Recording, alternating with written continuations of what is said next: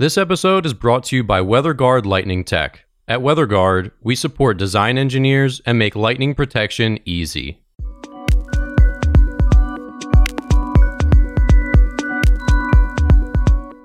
You're listening to the Struck Podcast. I'm Dan Blewett, I'm Alan Hall.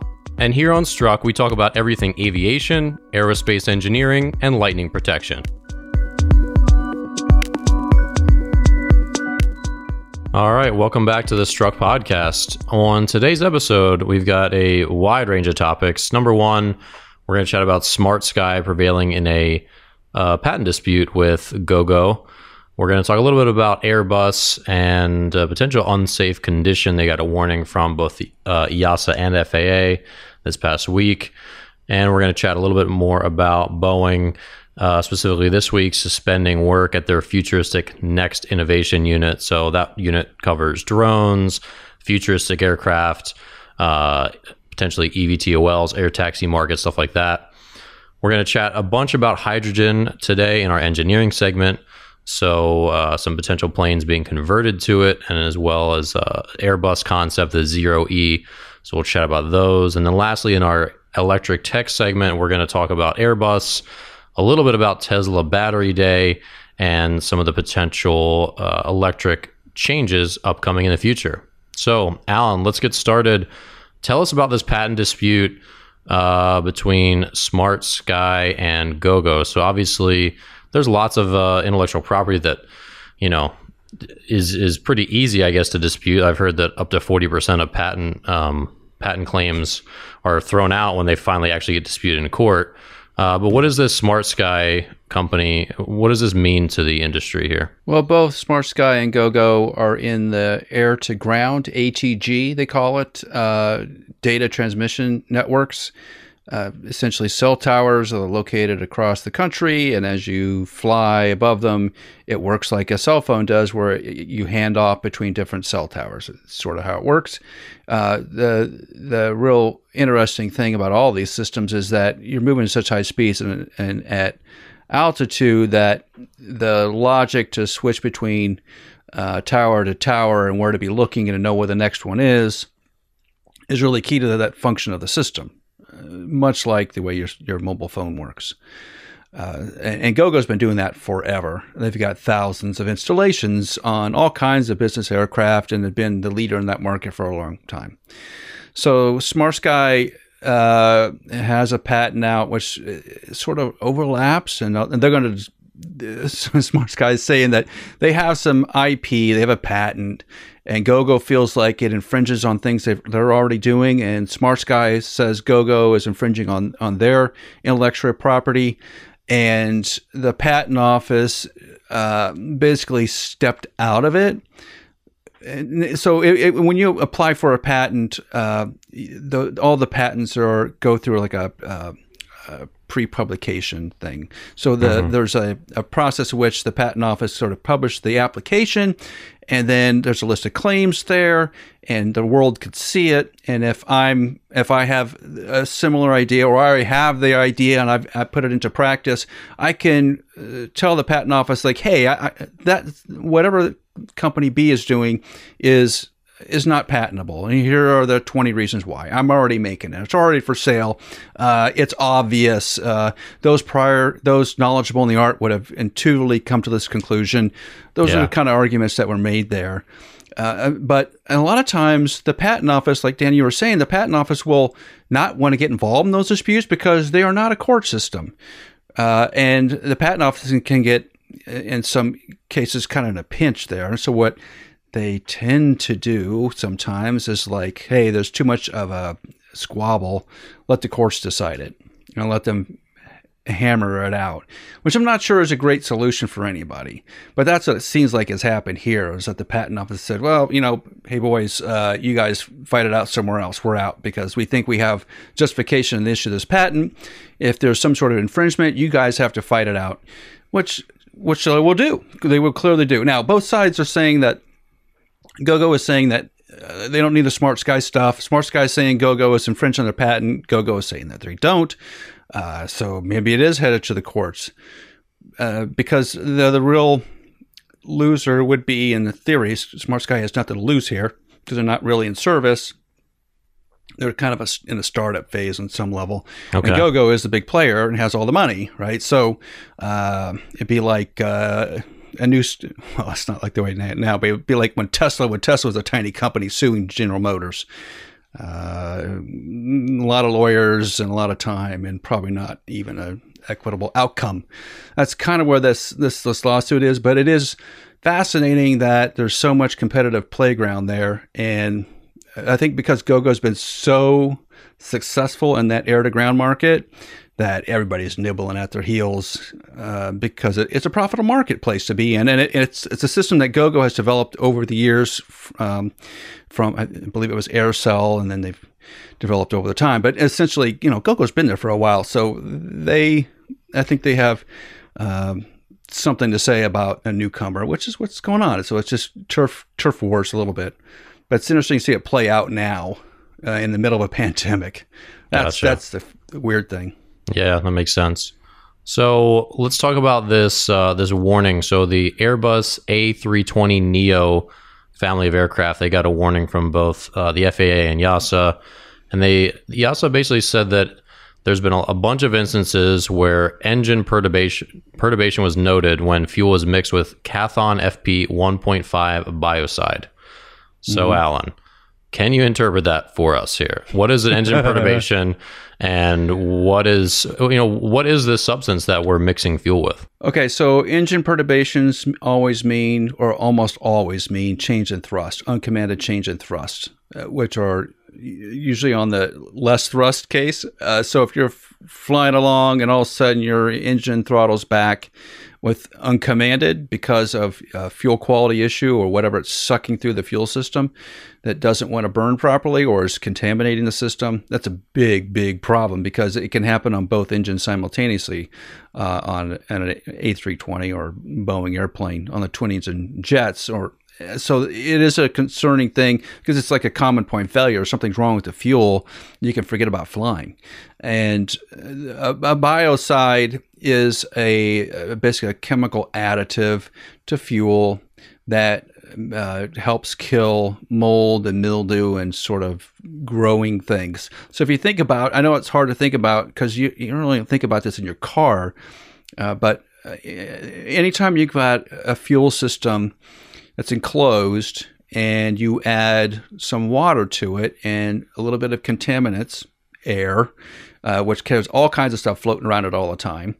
Uh, so in a, you can get things growing because it's moist enough in the tank to get mold, mildew, and all kinds of funky things growing in these tanks. So if you ever open up a, a, a big aircraft tank, uh, there's stuff in it, right? And especially if they have, don't have any additives.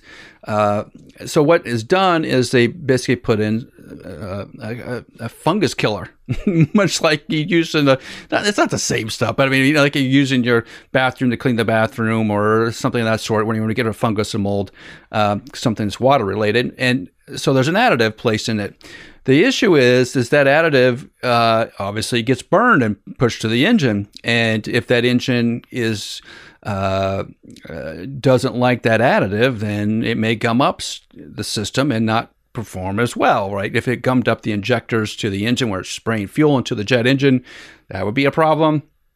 If it's starting to gum up some of the, the control system components, that would be a problem. So they, it sounds like they found that they've had some actual incidents, not accidents, but incidents where that they've determined that that fuel additive is affecting the performance of the engines, which is really, really, really serious. Yeah, back in uh, February of this year, it says the Titan Airways Airbus 320 A321. The uh, looks like an engineer accidentally poured in almost 40 times the amount of the permitted dosage. Ooh. And uh, yeah, they said there was one. The left engine had some surges, and the right engine stalled. So, wow. Yeah, not ideal. Ouch. So that was an engineer error. yep, human error. Human yep. slash engineer. Yeah. Okay. Well. So. Uh, yeah, I, I I saw the the little article talking about the amount of time to clean that up.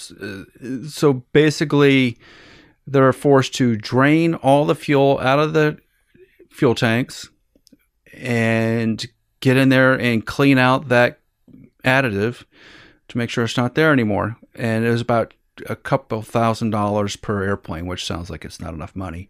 Uh, but draining fuel tanks is never really any fun because if you're, if you're trying to get all the fuel out and you're you got sort of these collector cans and you got these drain valves that you're pushing open. The fuel's flowing down. It smells awful.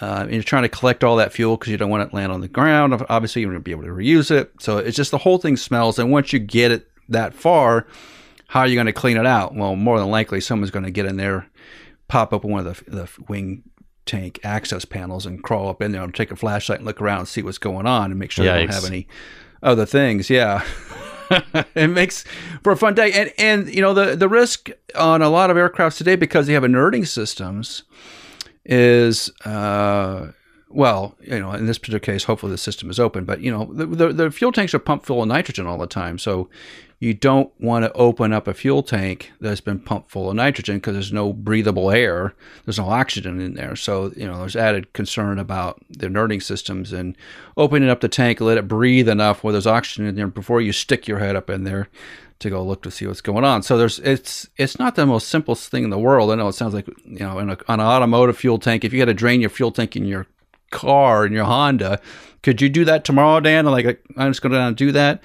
It's not the easiest thing in the world to go do. Drain the fuel system. It's going to take time, and that that's a killer for an airline. Absolute killer. So transitioning here, uh, Boeing has suspended work at its next innovation unit. So this unit covers uh, potentially delivery drones, urban air vehicles, uh, supersonic, all like the again like the things that are a little outside the box. So we've been talking about eVTOLs a bunch, and electric aircraft, and we're going to talk about battery, you know, some of Tesla's battery tech and just the, the, the direction, obviously, with hydrogen power.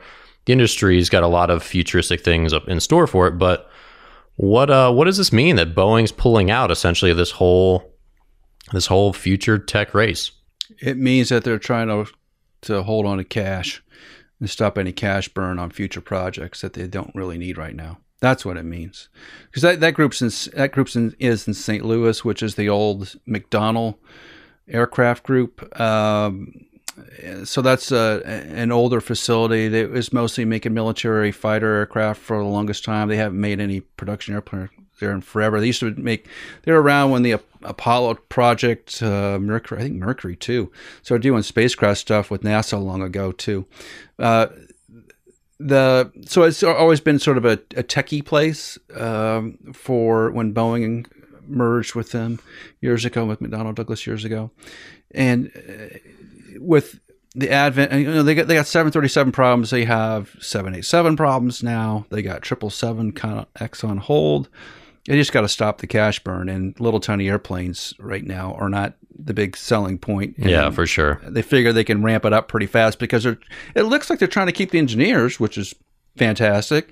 Because if they do decide to ramp it back up again, they can put the band back together and start making an, an airplane. It's hard when you let those people go to try to regroup and get that system back up and running again. That, I think that's to be the harder part. So it isn't like they they've, they've temporarily disbanded the group, but it doesn't mean that they're permanently disbanded. So I think there's hope for the future.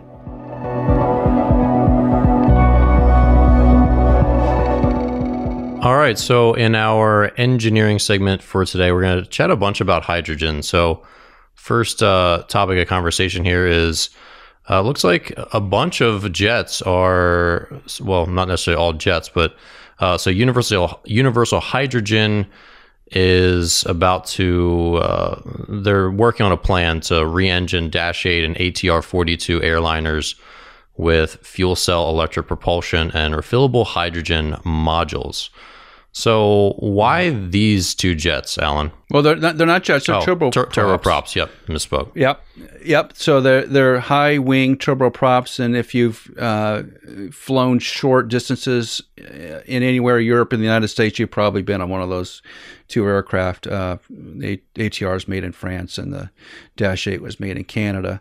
Uh, but they're just very reliable, low at this point, low cost aircraft to acquire to make the mod to them.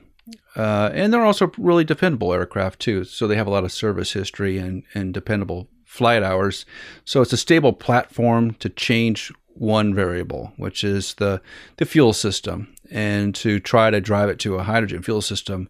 I, I, I have seen some of the sketches on it, and, and Dan, you can kind of give me some advice here. So they're taking these hydrogen uh, like fuel tank cargo pods, I'll call them. Yeah. And loading them into the sort of the, the back end where they would normally put cargo in the back end of the ATR 42. Uh, so those things would be really cold. Like liquid hydrogen is really, really, really cold. so what does that look like? I mean, is it like the smoky container box that's getting shoved at the back of this airplane. I, I think it's going to be like that pizza, you know, like that that black uh, nylon thing that they deliver pizzas in. It'll be like that, just bigger, just bigger. So a guy comes, he's got the hydrogen pods in one hand, and he goes, "Hey, I got your hydrogen, ready to go." No, but you're right. That that probably takes some. I mean, that seems like that's got to be a, a major, major part of the of this retrofit yeah. of just redesigning venting it and mm-hmm. temperature, right? Venting and temperature because there's going to be some venting going on, and they got to be, I guess, venting that stuff over over the edge as the as the hydrogen warms Not to up mention a uh, a you know like a system to keep everything just in place. I mean, these pods can't just rattle mm-hmm. around. There's got to be a, a, pretty big cage, right. and there's yep. just got. I mean, you talk all the time about adding weight and how that mm-hmm. just complicates the design of especially new aircraft, but. Um, but yeah, this seems like there's just like a lot that's got to go into to securing this, getting the fuel delivery system working, like you said, keeping the refrigeration and venting and all that stuff in check. It just yeah, seems like a really complicated switchover. Yeah, because you're taking the fuel is stored right now in the, in the conventional versions of these aircraft. The fuel is stored in the wings. Uh, or in, in, the center section too. So there, there's uh, you're basically fly with those wings empty and they are made to do that, I think. But I think on the loads case, I'm be curious to know if that's smart on the loads case because there's there's always some intrinsic weight there mm-hmm. normally. Uh, so now you're gonna fly with them empty. Uh, not sure how that's gonna go, and then and then the you know the taking in and out of, of fuel systems are not. I, I don't. I can't think of a fuel system that's designed today for any aircraft that's sort of removable. Which so is an interesting concept. Yeah, I mean, it's yeah. an interesting concept, but it does seem yeah. clunky. I guess or maybe not clunky, but a lot of moving yeah. parts. A lot of right, right. So you're not making the fuel tank system integral with the aircraft, which is interesting. Is it because you you you don't have the hydrogen source on site to fill it, or the filling process is risky? There's something about that I don't understand because normally if you wanted to change a fuel system, like like we got into some green aviation fuels, we don't really change it the way the way the fuel system works. Obviously, if you go into hydrogen, you need to because there's a temperature and it's a gas, and you yeah, there's a lot of, yeah. things mm-hmm. about that. So, um, the certification wise, I wonder what uh, the certification authorities are going to say about it, and what other things are going to impose on them as they go through this process, which is the big unknown, right? If you get into this process and you and you got a year in, and then the FAA or somebody, Transport Canada, EASA says, "Hey, we're going to create a new rule. We didn't envision." Putting these hydrogen modules in the in the cargo area, which they haven't. They haven't envisioned putting these cargo modules full of hydrogen in the back of this aircraft. We're going to write some special rules for you. You just see costs explode. Mm-hmm. There you go and you can just get pull out the checkbook, call the investors, and ask for some more money because that's what'll happen. And uh, that's why these, if you're going away from some sort of conventional system, that's what that's what the huge risk is: is that you don't really know what the certification authorities are going to ask you to do, and um, there's really no precedent for it. Well, yeah, and, and the other thing, I mean, you mentioned why can't they just fill the plane directly, like with hydrogen? And right. as we're talking about weight, I mean, you talk about the surface area of the metal of these containers, you know, whatever they are. You know, if you have eight eight individual pods, the surface area to enclose each of those pods is going to make it way more metal surface area than if you just had one big, you know, mm-hmm. one big canister holding it all. Like you see it like those, uh, you know, those gas gas storage places where it's just a huge tank, which saves, yep. I mean, much less metal surface area. So there's going to be way more weight. So you wonder why why the module modular design where they're so it appears like they're kind of small like they might need to load eight of these on there where yeah, you think I'm if guessing, there's half the number of them they're going to save some weight there but maybe i'm wrong i don't know it looks like it's a forklift thing Like you, they have access to a forklift, which is uh, the maximum lift capability is X, and so they want to keep it below X. Ah, That's what it kind of looks like. But you're right. It does. It does add a, what aerospace engineers would qualify as dead weight. It's not providing any function besides to hold, uh, you know, make it compatible to lift around and move around on a truck or on a forklift. Uh, as far as the airplane's concerned, it doesn't add any benefit. So you're right. So let's chat more about uh, hydrogen. So Airbus, they have a new concept aircraft, and this is in their Zero E line, and this is a a, blend, a blended wing aircraft concept, which it Yep. basically looks kind of like a boomerang, also like a. Uh, I, I think it's called a. Is it a sailfish? It's. Have you seen that one? It, I think it's in the whale the whale family, but it it looks Really? maybe it's a sunfish, but it's this huge sort of whale-like creature, and it just they have like a similar shape. I can't think of the exact one. I should have done my animal kingdom research before the show, but Manta ray. I I mean, it definitely has a manta ray vibe. But Yeah. I'll have to look this this creature up later. But uh, so I mean, what when we're talking about blended wings, I mean, why do why do aircraft not really use that design today? Like, why would it work in this design? And if it would work in this design, why haven't we been seeing them in the past? Uh, it has to do with the sort of the evolution of aircraft and how they built aircraft. And the simplest way to build aircraft is to make them a bunch of cylinders, and because you're pressurizing them also, so you, the easiest thing to pressurize is a cylinder. It makes gas cylinders all the time, so it just it equalizes the forces. It does all the things you want it to do. So the sh- the shape doesn't really change from a, some sort of roundish thing. Uh, and it's, yeah, it's just efficient use of space, right? So you can make a tube, you can put luggage underneath, you can put baggage up top. You've got life rafts in the ceiling. You've uh, you know you can kind of niche it out where everything needs to go. When you go to a, a, a blended wing concept, it changes the way everything goes together. So it's like starting with a clean sheet again. And the reason you do that is that you got to put a hydrogen tank or tanks somewhere to store the fuel, and it's going to have to be insulated, and it's going to have to have all the stuff. So uh, instead of creating basically a, a, you know some of the concepts that's been tossed around for a while is just basically putting a, a basically a hydrogen cylinder storage tank in the back or in the back of an existing cylinder like aircraft. So like taking an airbus 320 and just making it longer where are you going to put the cylinder back there? And the wings would be essentially empty of fuel so, you know, what do you do with that empty space? Who knows? But uh, so I think it's a trade off, right? So you, you could take an existing Airbus 320 design, extend the back of it, put a hydrogen cylinder back in there, and leave the wing tanks, tanks empty. But where do you put put luggage? I guess under, underneath. I suppose. Or you could just like clean sheet the whole thing and say, all right, if I was going to make the most efficient aircraft I could, the blended wing is kind of that shape. Can I then fill it full of hydrogen somehow? Probably because Okay. you have room, real estate to do it. The issue with the blended wing is that um, really two things. Well, three. One, you haven't really have any history of flying such a aircraft before. Uh, two, uh, there really are no windows, so as a passenger, you're sitting in this enclosed space. I guess. Oh, yeah, I didn't think of that. You're right. You're just there's gonna be way more area where you're stuck. Yeah. yeah. Hmm. Yeah, it wouldn't be any windows, so to speak. So people don't like being locked up in tubes with windows, and I can't, you know, locked up in a, in a cylinder with no windows is going to be another level of terror for some Uh, people. you know where this is going, Alan. Do you remember the movie The Fifth Element, where they're Yeah. going on this flight? You know, Bruce Willis and uh, I can't remember uh, Leeloo. They're going to Fhloston, Tucker. pa- Fhloston Paradise. Well, he's he's on the place they're going. He's on the, the Okay, yeah, yeah, yeah. Okay, right. but the, anyway, anyway, my point is they they all go on this this big spaceship, and they all go in their little tubes, and then they like hit a little airlock, and they all just pass out, and then they just arrive when they get there. So, Right. which I, to me sounds great. Like if you just fell asleep and uh, you know, or like zonked out to sleep, and you just woke up at your destination, it's like time travel essentially.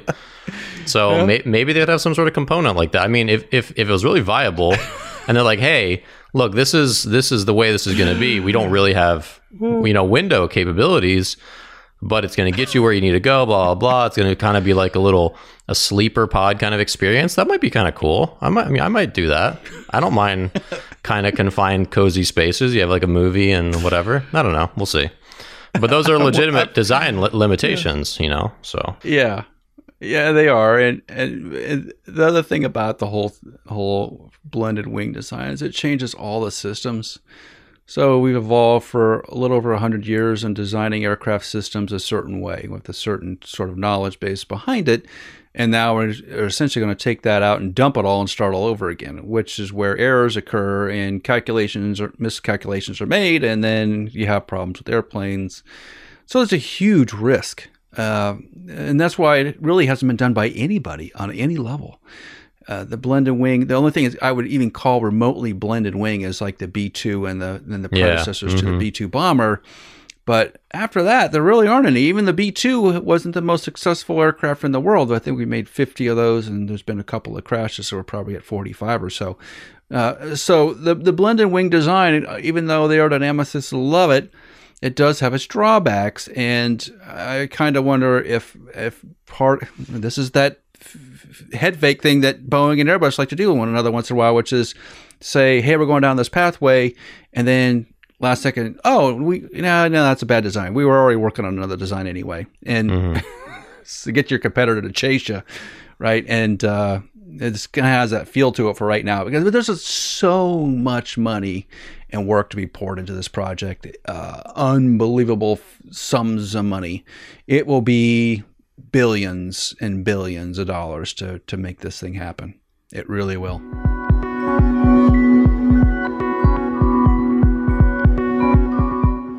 All right, so in our final segment today, we're going to chat a little bit again about some EVTOLs. First one on the docket today is the Airbus Vahana. So obviously, with Boeing sort of exiting, you know, this sort of market, this game, um, you know, Airbus has had this project going on since uh, 2015. So it's a four-year-old project, and as of November of 19, uh, the Vahana had taken 138 flights, 13, uh, 13 and change flight time hours.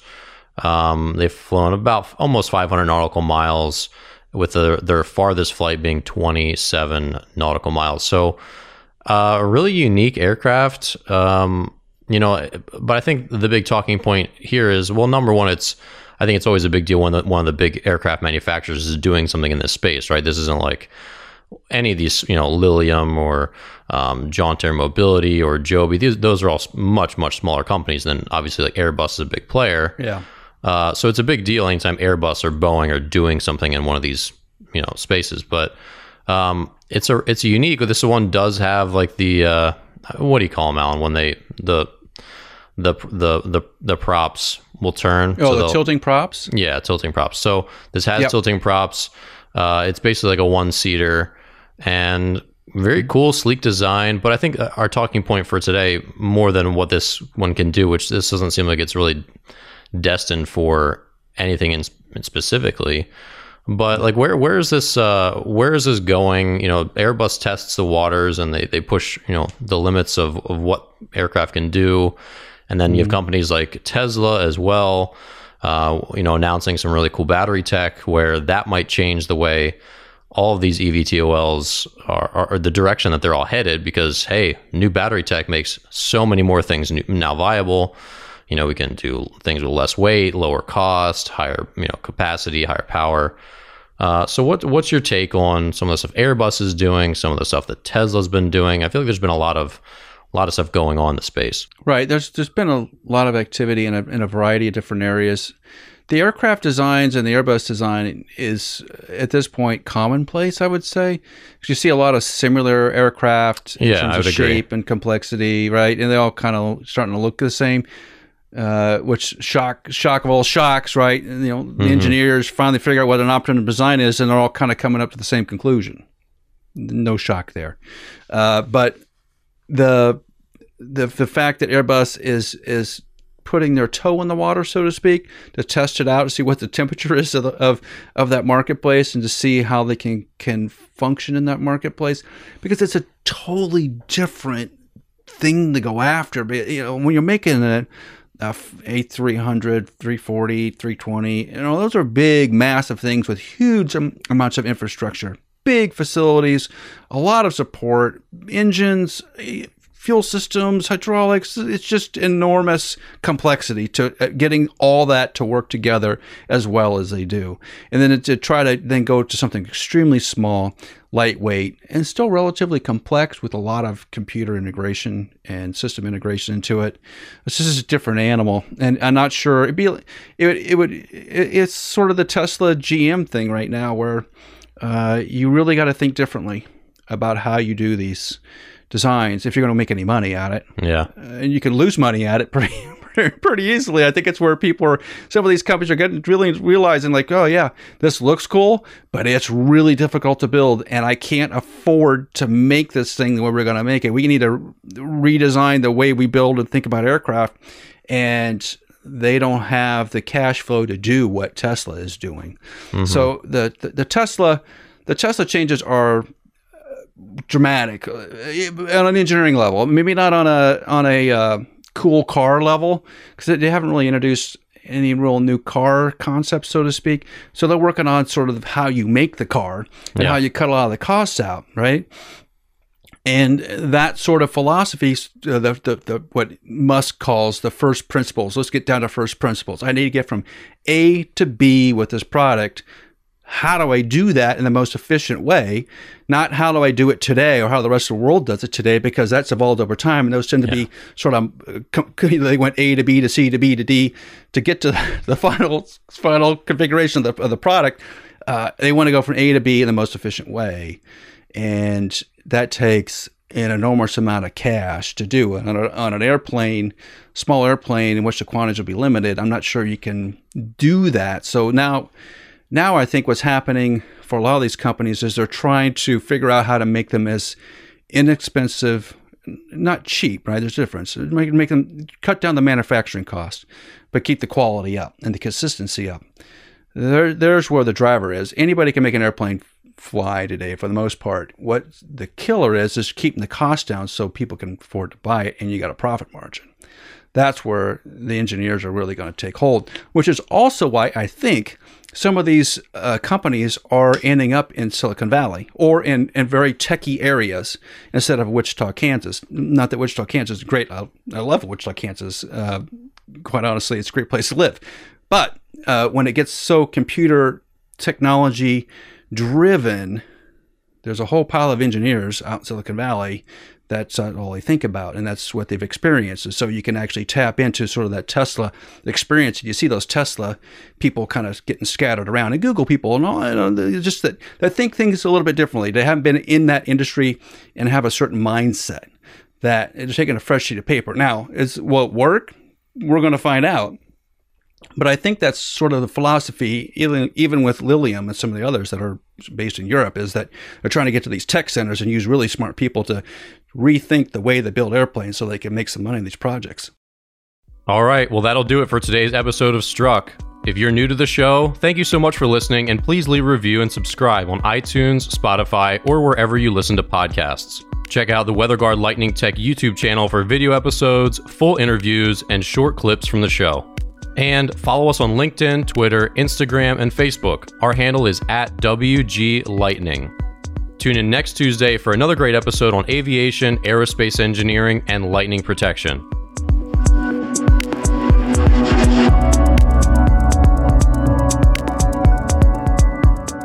Strike Tape, WeatherGuard Lightning Tech's proprietary lightning protection for radomes, provides unmatched durability for years to come. If you need help with your radome lightning protection, reach out to us at weatherguardaero.com. That's weatherguardaero.com.